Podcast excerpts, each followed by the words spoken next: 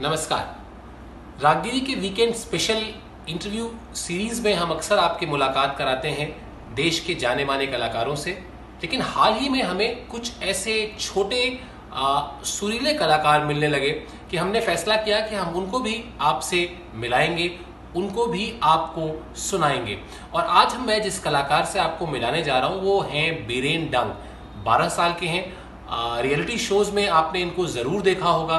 शंकर महादेवन जैसे कलाकार ने इनकी तारीफ़ में काफ़ी कसीदे गढ़े हैं, काफ़ी तारीफों के पुल बांधे हैं और बीरेन हैं सिर्फ़ 12 साल के जैसा मैंने कहा।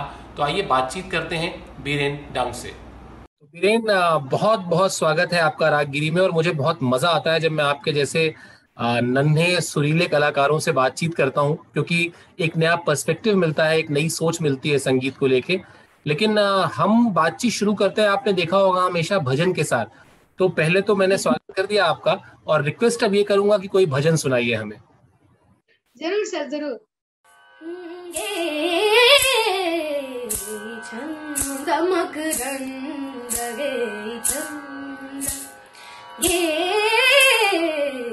रंग चमक पिया मिलिंद मकरंद पिया मिलिंद।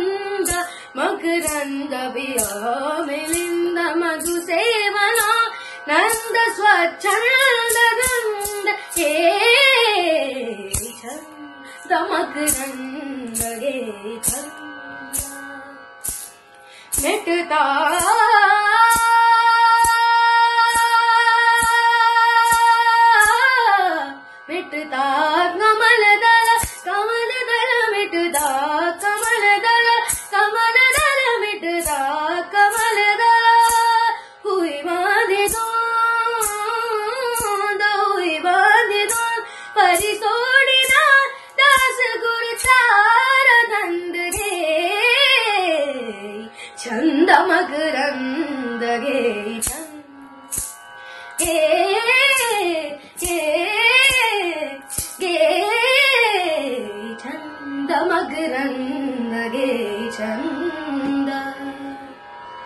क्या बात है बीरेन? और आपने भजन भी सुनाया और आपके चेहरे की जो मुस्कान है उसको देख के तो मज़ा ही आ जाता है।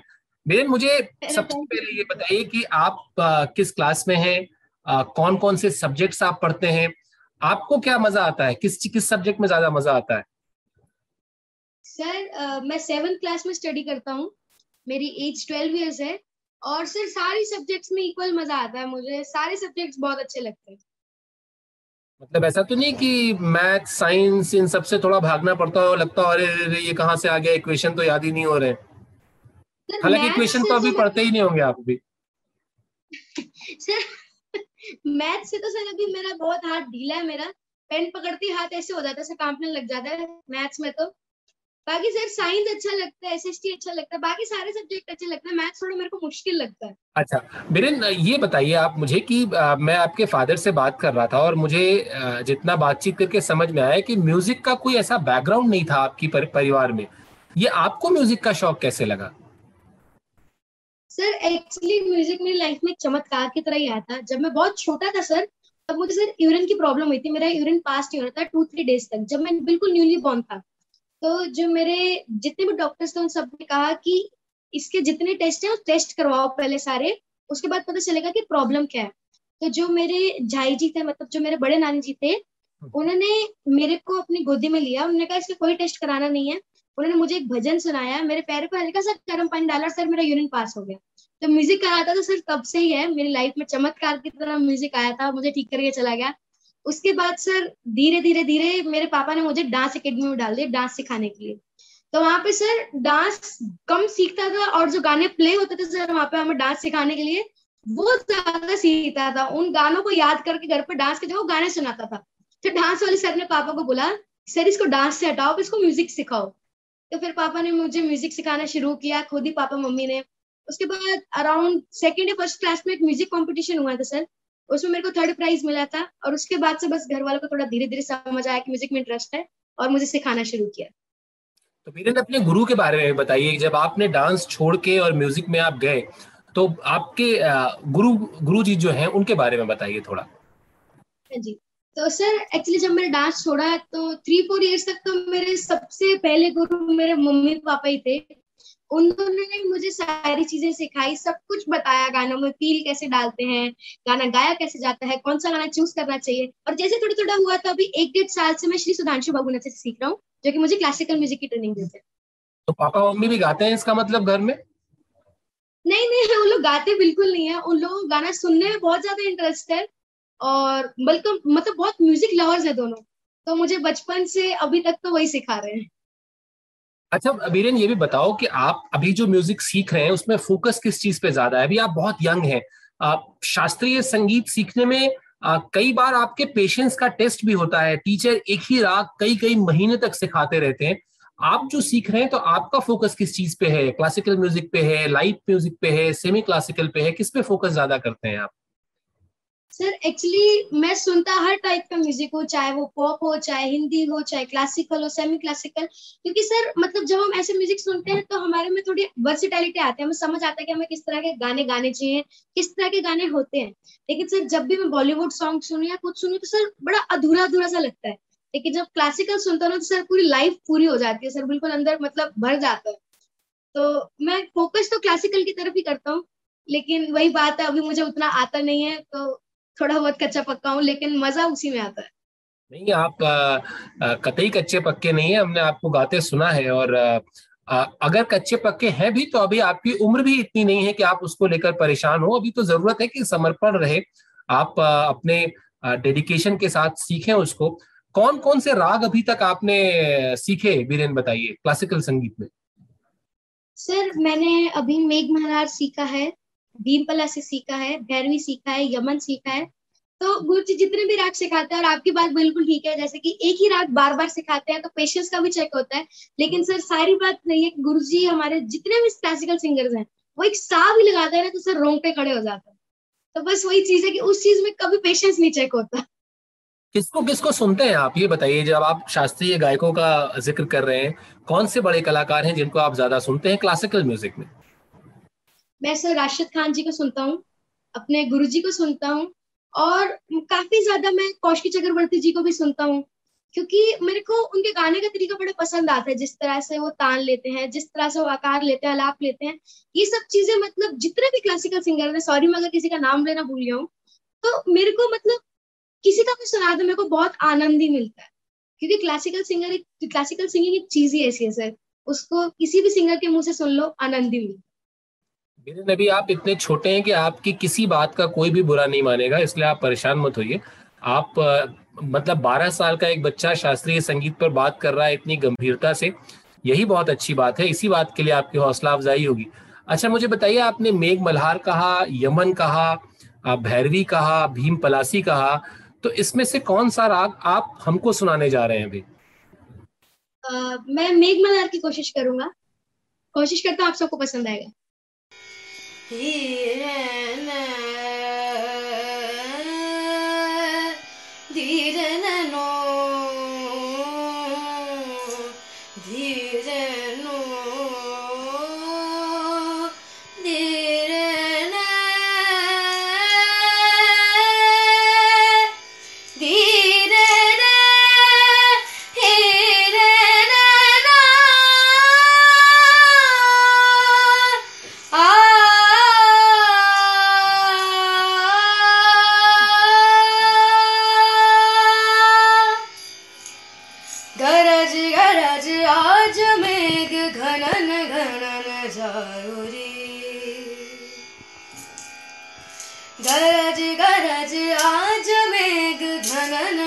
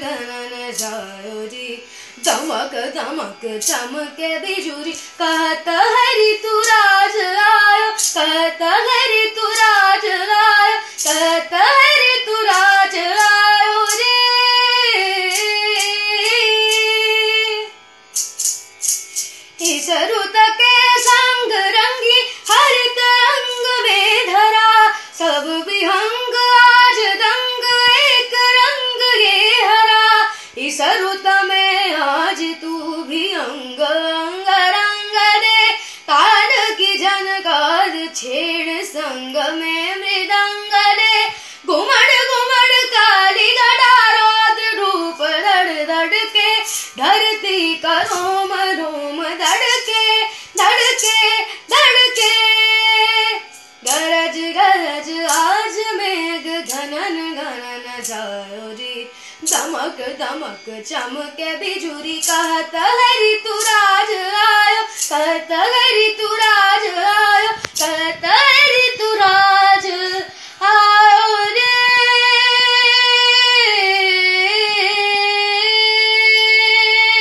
क्या बात है बीरेन आपने राग भी ऐसा सुना जो कि चुना ऐसा राग जो कि बहुत बड़े जो शास्त्रीय गवैये हैं, उनसे हम लोग सुनते आए हैं उनके कार्यक्रमों में। और आ, मैं रागगिरी के सब्सक्राइबर्स को बताना चाहूँगा कि आ, मेघ मल्हार दरअसल मल्हार राग का ही एक आ, प्रकार है। सुरों में थोड़ा सा बदलाव करके कहीं पर कोमल की जगह तीव्र और कहीं तीव्र की जगह मध्यम जब हम सुर लगाते हैं तो राग में राग के स्वरूप में बदलाव होता है और ऐसे ही राग बदल जाते हैं। जैसे तोड़ी में तोड़ी के भी कई प्रकार हैं वैसे ही मेघ मल्हार मल्हार का एक प्रकार है। जितना मुझे पता था मैंने बता दिया बीरेन लेकिन मुझे लगता है मैंने सही ही बताया होगा। बिल्कुल सर बिल्कुल ठीक बताया आपने। तोड़ी में हम कुछ अलग कर देते हैं मियाँ की तोड़ी बन जाता है तो ऐसे सब कुछ चलता रहता है। अच्छा बीरेन मुझे ये बताइए कि आपके जब बराबर आपकी तरह के कम यंग बच्चों से मैं बात करता हूँ तो मेरी क्यूरियोसिटी इस बात को लेकर होती है कि आप लोग बैलेंस कैसे करते हैं कि कब पढ़ना है, कब रियाज करना है, क्या कोई टाइम टेबल स्कूल से मिलता है या टाइम टेबल कोई पेरेंट्स बना के देते हैं, कैसे फॉलो करते हैं? एटलीस्ट सर जहाँ तक बात करी जाए, पढ़ाई और म्यूज़िक की तो सबसे ज़्यादा फोकस जो मेरा करवाता है, वो तो पेरेंट्स ही हैं। लेकिन मैं खुद भी कोशिश करता हूँ कि मैं उतना टाइम पढ़ाई को भी दूँ और उतना ही टाइम मैं अपने रियाज को भी दूँ सिंगिंग को भी दूँ। क्योंकि सर दोनों ही मेरी लाइफ के बहुत इंपॉर्टेंट पार्ट्स हैं। तो कभी डांट पड़ी है? आज तक याद करिए कभी और जब आप छोटे रहे हो कि बहुत पढ़ते हो रियाज नहीं करते या बहुत रियाज करते हो पढ़ते नहीं हो? एक्चुअली सर कभी उस चीज़ के लिए डांट नहीं पड़ी लेकिन जब भी डांट पड़ी है सर वो पड़ी मुझे पीटीएम पे। सर यूकेजी से अब मैं सेवंथ में आ गया हूँ। स्टार्टिंग से मेरी यही शैतानियों की वो है कि आपका बेटा शैतान बहुत है आपका बेटा बातें बहुत करता है। तो जब भी डांट पड़ी है सर इन्हीं चीज़ों में पड़ी है। इसमें तो कोई परेशान होने वाली बात नहीं है। ये डांट तो मुझे नाइन्थ में मुझे बहुत सारे प्राइज मिले थे बेस्ट कविता का बेस्ट डिसिप्लिन का मेरे पिताजी स्कूल आए थे। और उनको भी यही शिकायत मेरे मैथ्स के टीचर ने की थी कि आपका बेटा बातचीत बहुत करता है। तो कोई बात नहीं थोड़ी बहुत शिकायतें तो हो जाती हैं। तो स्कूल में जो टीचर्स हैं वीरेन उनके बारे में बताइए क्योंकि आ, कई बार क्या होता है जब बच्चे में कोई स्पेशल टैलेंट हो तो उसको थोड़ी सी रियायत मिल जाती है बदमाशी करने के बाद बच जाता है। तो आप बच जाते हैं क्या कभी? सर पहले तो मैं कोशिश करता हूँ बदमाशी ना करूँ। हाँ। लेकिन सर अंदर का कीड़ा ही ऐसे सर अपने आप हो जाती है मुझे समझ नहीं आता कब हो गई। लेकिन सर ये मेरे को कई बार अच्छी बात भी लगता है कि पेरेंट्स को ये चीज़ पता चलती है कि मैंने बदमाशी करी है। बल्कि छूट तो इस चीज़ की कभी नहीं मिली। लेकिन हाँ मतलब थोड़ा बहुत सर ऐसा हो जाता है कि हाँ बदमाशी करी है तो ठीक है कोई बात नहीं। आपके पापा कह रहे थे बीरेन को दो चीज़ें बहुत पसंद है खाना और गाना। बिल्कुल सर ये दोनों चीज़ें तो लाइफ लाइन है सर। एक दिल है तो एक जान है सर। दोनों नहीं छोड़ सकता। खाना भी चाहिए और गाना भी चाहिए। दोनों चीज़ें इंपॉर्टेंट है। तो गाने का तो मुझे आपने बता दिया कि आपको क्या क्या पसंद है। खाने में क्या पसंद है? सर मेरे को जो भी खाने वाली चीज़ हो ना दे दो सर मैं खा लेता हूँ। बस क्वांटिटी ज़्यादा होनी चाहिए चीज़ की मैं सब कुछ खा जाता हूँ। अच्छा वीरेन आप मतलब एक रियलिटी शोज़ में शो में पार्टिसिपेट करना और फिर वहाँ पर प्राइज जीतना। ज़ाहिर सी बात है अब आपको लोग पहचानते हैं। मतलब आपको स्कूल में ही नहीं बाहर स्कूल के पहचानते होंगे लोग आपको। तो ये आ, कितना मज़ा आता है स्टेटस का कि कोई जा रहा हो कोई कह दे कह रहे वो देखो बीरेन जा रहा है उसको कहीं देखा है हम लोगों ने। सर एक्चुअली अभी तो मैं उतना पॉपुलर नहीं हुआ। एक छोटा सा आर्टिस्ट हूँ छोटा सा कलाकार हूँ। उतना मैं फ़ेमस नहीं हुआ सर लेकिन हाँ जब भी कोई ऐसा कहता है कि वो देखो, बीरेन जा रहा है, सर, बहुत खुशी मिलती है, सर। मतलब ऐसा लगता है कि हाँ हमने बहुत मतलब अच्छा लगता है, सर, उस टाइम पे कि इन्होंने हमें पहचान लिया। जहाँ भी कहीं भी जाओ तो कोई एक आधा बंदा बोल देता है कि वो बिरेन है तो मम्मी पापा को बहुत अच्छा लगता है, मुझे बहुत अच्छा लगता है, बहुत अच्छा फील होता है, सर, उस मोमेंट पे. कहते भी यही है हमारे यहाँ की बहुत पुरानी कहावत है कि अगर पिता की पहचान उसके बेटे के नाम से होने लगे तो इससे ज़्यादा प्राउड प्राउड मोमेंट पेरेंट्स के लिए होता नहीं है। बिल्कुल सर बिल्कुल। अच्छा मुझे आप ये भी बताओ कि जब आप रियलिटी शो में जाते हो और गाने को सिलेक्ट करते हो कि आपको क्या गाना है तो आपके दिमाग में क्या होता है कि सामने जो जजेस बैठे हैं उनको आ, उनका दिल जीत लेना है उन या रियलिटी शो में भी नहीं अगर आप घर में भी आपके कुछ मेहमान आए हुए हैं और आप उनके लिए गा रहे हो तो आपको क्या रहता है दिमाग में कि इनको, इनका दिल जीतना है? इनको थोड़ी, थोड़ा सुकून देना है? या ये लगता है कि नहीं, सरपट सरपट कुछ तेज से, जल्दी से ताने सुना दूँ और ऐसा कर दूँ कि ये लोग चौक जाए कि अरे इतना छोटा सा बच्चा ऐसे कैसे गाता है? क्या क्या रहता है दिमाग में आपके? सर एक्चुअली कोशिश तो हमेशा यही रहती है कि सबका दिल जीतूं। और एक बार कोई थोड़ी बहुत भूल चूक हो जाती है तो कोशिश नाकाम हो जाती है। लेकिन सर, कोशिश हमेशा यही रहती है कि दिल जीतूं। हमेशा कोई भी सॉन्ग की सिलेक्शन हो कुछ भी हो तो कभी ये नहीं रहता कि इससे बिल्कुल वो चौक जाएँगे हैरान हो जाएँगे इसने कैसा गा दिया। कोशिश वही रहती है कि दिल जीतूं उनका उनका खुश करूँ उनको। अच्छा कौन कौन से बड़े कलाकारों ने अभी तक आपको कॉम्प्लीमेंट दिया है कि बेरेन तुम तो मतलब एकदम वंडर बॉय हो और बस म्यूज़िक में एकदम लग जाओ सर एक्चुअली मैं काफ़ी लोगों से अभी तक मतलब मिला हूँ। मैं आ, सबसे पहले सर आ, बात करता हूँ। अभी हमने पार्टिसिपेट किया था सर मैंने अभी सुपरस्टार सिंगर में सर सोनी में। तो वहाँ पे सर जितने भी जजेस थे हिमेश रेशमिया सर उसके बाद अलका याग्निक जी जावेद अली सर इन सबने कभी ना कभी मुझे कॉम्प्लीमेंट दिया है। और अभी तारा जमी पर में शंकर महादेवन सर जुनता दीदी टोनी भैया इन सबने जितनी भी सीखे दिए सर जितने भी कॉम्प्लीमेंट्स दिए सब मुझे आगे जाके काम आए हैं। मुझे आगे जाके ये चीज़ समझ ही आई है कि मेरे को कैसे इम्प्रूव करना है और कैसा मैं गा रहा हूँ। तो ये बहुत काम आते हैं सर और बस मैं तो ये चाहता हूँ कि अच्छे अच्छे कॉम्प्लीमेंट्स मिलते रहे। अच्छा मेरे साथ क्या होता है कि मैं जब आर्टिस्ट का इंटरव्यू करता हूँ तो हमेशा याद रखता हूँ कि मुझे इनसे बीच बीच में रिक्वेस्ट करनी है गाने की। लेकिन आपके साथ बातचीत में इतना मज़ा आ रहा है कि मैं भूल जा रहा हूँ। तो आप एक बार फिर से आप मुझे बताइए क्या सुनाने जा रहे हैं आप हमें? सर मैं एक सेमी क्लासिकल फ़िल्म का गाना सुनाने जा रहा हूँ अलबेला सजन आयो जी क्या बात है आपकी तो पसंद भी इतनी कमाल की होती है बेरन की मज़ा आ जाता है। चलिए सुन लेते हैं इस गाने को। कोशिश करें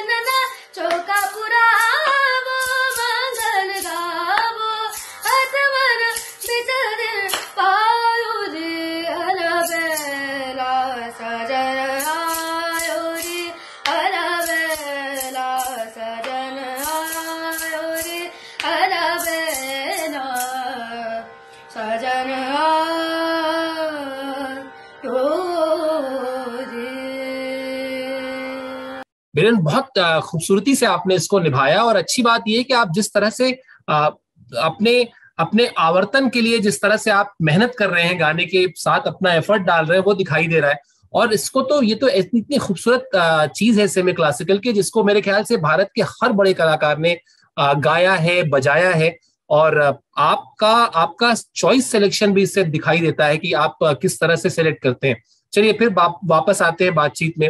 अब मुझे ये बताइए कि जब आप स्कूल जाते हैं और स्कूल जाने से पहले या मान लीजिए उससे बीती रात में आपने कोई बहुत अच्छी सी कोई ठुमरी सुनी है या कोई छोटा ख्याल सुना है या कुछ ऐसा सुना है जिसके बारे में आप बात करना चाहते हैं?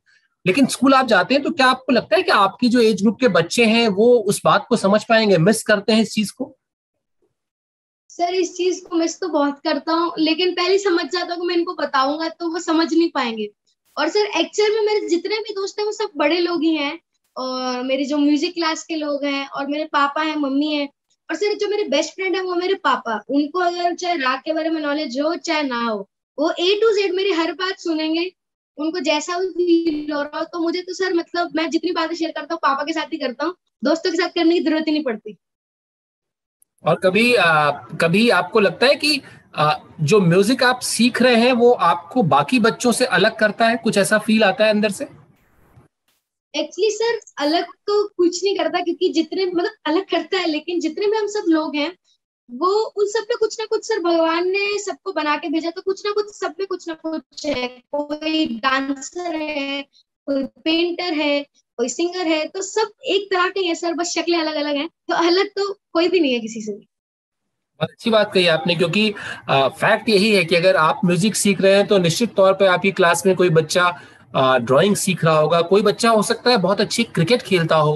कोई बच्चा हो सकता है कोई और चीज़ सीख रहा हो। और ज़रूरी सीखना होता है। क्या सीख रहे हैं, ये तो बात की बात है। कोई भी एक एक कला अगर आप सीख रहे हैं तो। लेकिन बीरेन ये मुझे बताओ आपकी अभी जब दो साल का समय जिस तरह से लगभग लगभग निकला और जिसमें हम लोगों ने देखा कि बहुत टफ टाइम्स थे बिल्कुल घर से बाहर निकलना मुश्किल था ऐसे वक्त में आपको लगा कि म्यूज़िक आपका बहुत अच्छा एक फ्रेंड है, बहुत अच्छा एक दोस्त है, बोर हुए थोड़ा सा रियाज कर लिया मूड अच्छा नहीं लग रहा है तो थोड़ा गा लिया, ऐसा लगा आपको? बिल्कुल सर, ऐसा तो मतलब लॉकडाउन में हमेशा ही होता रहा है सर। मूड नहीं अच्छा होता तो सर कभी म्यूज़िक चला लिया। हमारी पूरी फैमिली सर म्यूज़िक की बहुत बड़ी फ़ैन है, मेरे भैया, मेरे पापा, मेरे मम्मी। हम लोग का मूड खराब होता है, हम लोग स्पीकर्स ले रखे हैं उस पर सॉन्ग्स प्ले करते हैं, गाने सुनते हैं और बिल्कुल मूड रिफ्रेश हो जाता है। समझ नहीं आता कैसे हुआ है, लेकिन म्यूज़िक सही होता है। म्यूज़िक सर कहते हैं ना हील करता है। तो बस सर वैसा ही काम किया। लॉकडाउन में भी सर म्यूज़िक ने इतना मतलब कोशिश करता हूँ कि अपनी डेली लाइफ में म्यूज़िक को डालूं, कैसे भी करके डालूं रियाज करके या फिर उसका कुछ गा के, कुछ भी थोड़ा बहुत मिनट के लिए भी गा लेता तो मुझे लगता है कि हाँ मैंने आज कुछ किया। तो म्यूज़िक तो सर बिल्कुल बहुत हेल्प करता है। अच्छा मतलब बहुत यंग हैं अभी आप, लेकिन आपसे ये सवाल पूछ के मैं देखना चाहता हूँ कि आपका पर्सपेक्टिव क्या है। म्यूज़िक है क्या आपके लिए? क्या क्या मतलब म्यूज़िक आपको क्या ऐसा देता है? सर एक्चुअली मैंने आपको पहले बताया म्यूज़िक तो मेरी लाइफ में आए चमत्कार की तरह था। और सर म्यूज़िक मुझे जीने के लिए और टाइम देता है और लाइफ दे देता है सर म्यूज़िक बिल्कुल इस तरह से काम करता है। मैं सर कभी उदास होता हूँ तो मैं गाने सुनता हूँ, मैं खुश हो जाता हूँ। मैं कभी गुस्से में होता हूँ मैं गाने सुनता हूँ मैं खुश हो जाता हूँ। कुछ भी सिचुएशन हो सर उससे रिलेटेड गाने होते हैं उस फ़ील्ड गाने होते हैं। हम सुनते हैं हम खुश हो जाते हैं। हम सुनते हैं हम बिल्कुल उछलने लग जाते हैं कूदने लग जाते हैं। तो म्यूज़िक सर मेरी लाइफ में बिल्कुल मतलब दिल और जान की तरह है। लेकिन गुस्सा आप होते क्यों ये तो बताओ क्या अच्छा खाना कभी मम्मी कुछ अच्छा खाना नहीं देती तब गुस्सा आता है? एक्चुअली मैं बोलता हूँ इनको बाहर का खाना मंगा के दो लेकिन घर का बना के देते हैं। तो सिर्फ़ तब बहुत गुस्सा आता और तो मेरी लाइफ में गुस्से का कोई रीजन ही नहीं है क्योंकि लाइफ में म्यूज़िक है। अच्छा अभी वैसे तो बहुत आ, कम उम्र है और बहुत आ, छोटे हैं आप लेकिन कुछ सोचा है कुछ डिसाइड किया है कि प्रोफेशनली सिंगिंग में जाना है या पहले ट्वेल्थ कर लेंगे फिर सोचना है क्या दिमाग में प्रोसेस अभी चलता है? सर मैं चाहता तो यही हूँ कि सिंगिंग की लाइन में जाऊँ लेकिन सर आगे जाके जैसा भी भगवान चाहेंगे उसी चीज़ को फॉलो कर लूँ। भगवान ने तो आपको चमत्कार से म्यूज़िक दिया ही है आपको तो भगवान तो यही चाहेंगे कि आप एक अच्छे, कुशल और समर्पित कलाकार बने शास्त्रीय संगीत के और भारतीय शास्त्रीय संगीत की जो जड़ें हैं उसको और मज़बूत करें। बीरेन, बहुत सारी शुभकामनाएँ। आप ऐसे ही खुश रहें गुस्सा कम करें, बाहर का खाना ज़्यादा डिमांड ना करें। जैसे जैसे आपके जीवन में जो महत्व खाने और गाने का है, उतना ही महत्व खुशी और अपने स्वास्थ्य का भी रखें। बहुत सारा प्यार बहुत सारा आशीर्वाद बहुत सारी शुभकामनाएँ। थैंक यू सर की blessing bye bye bye sir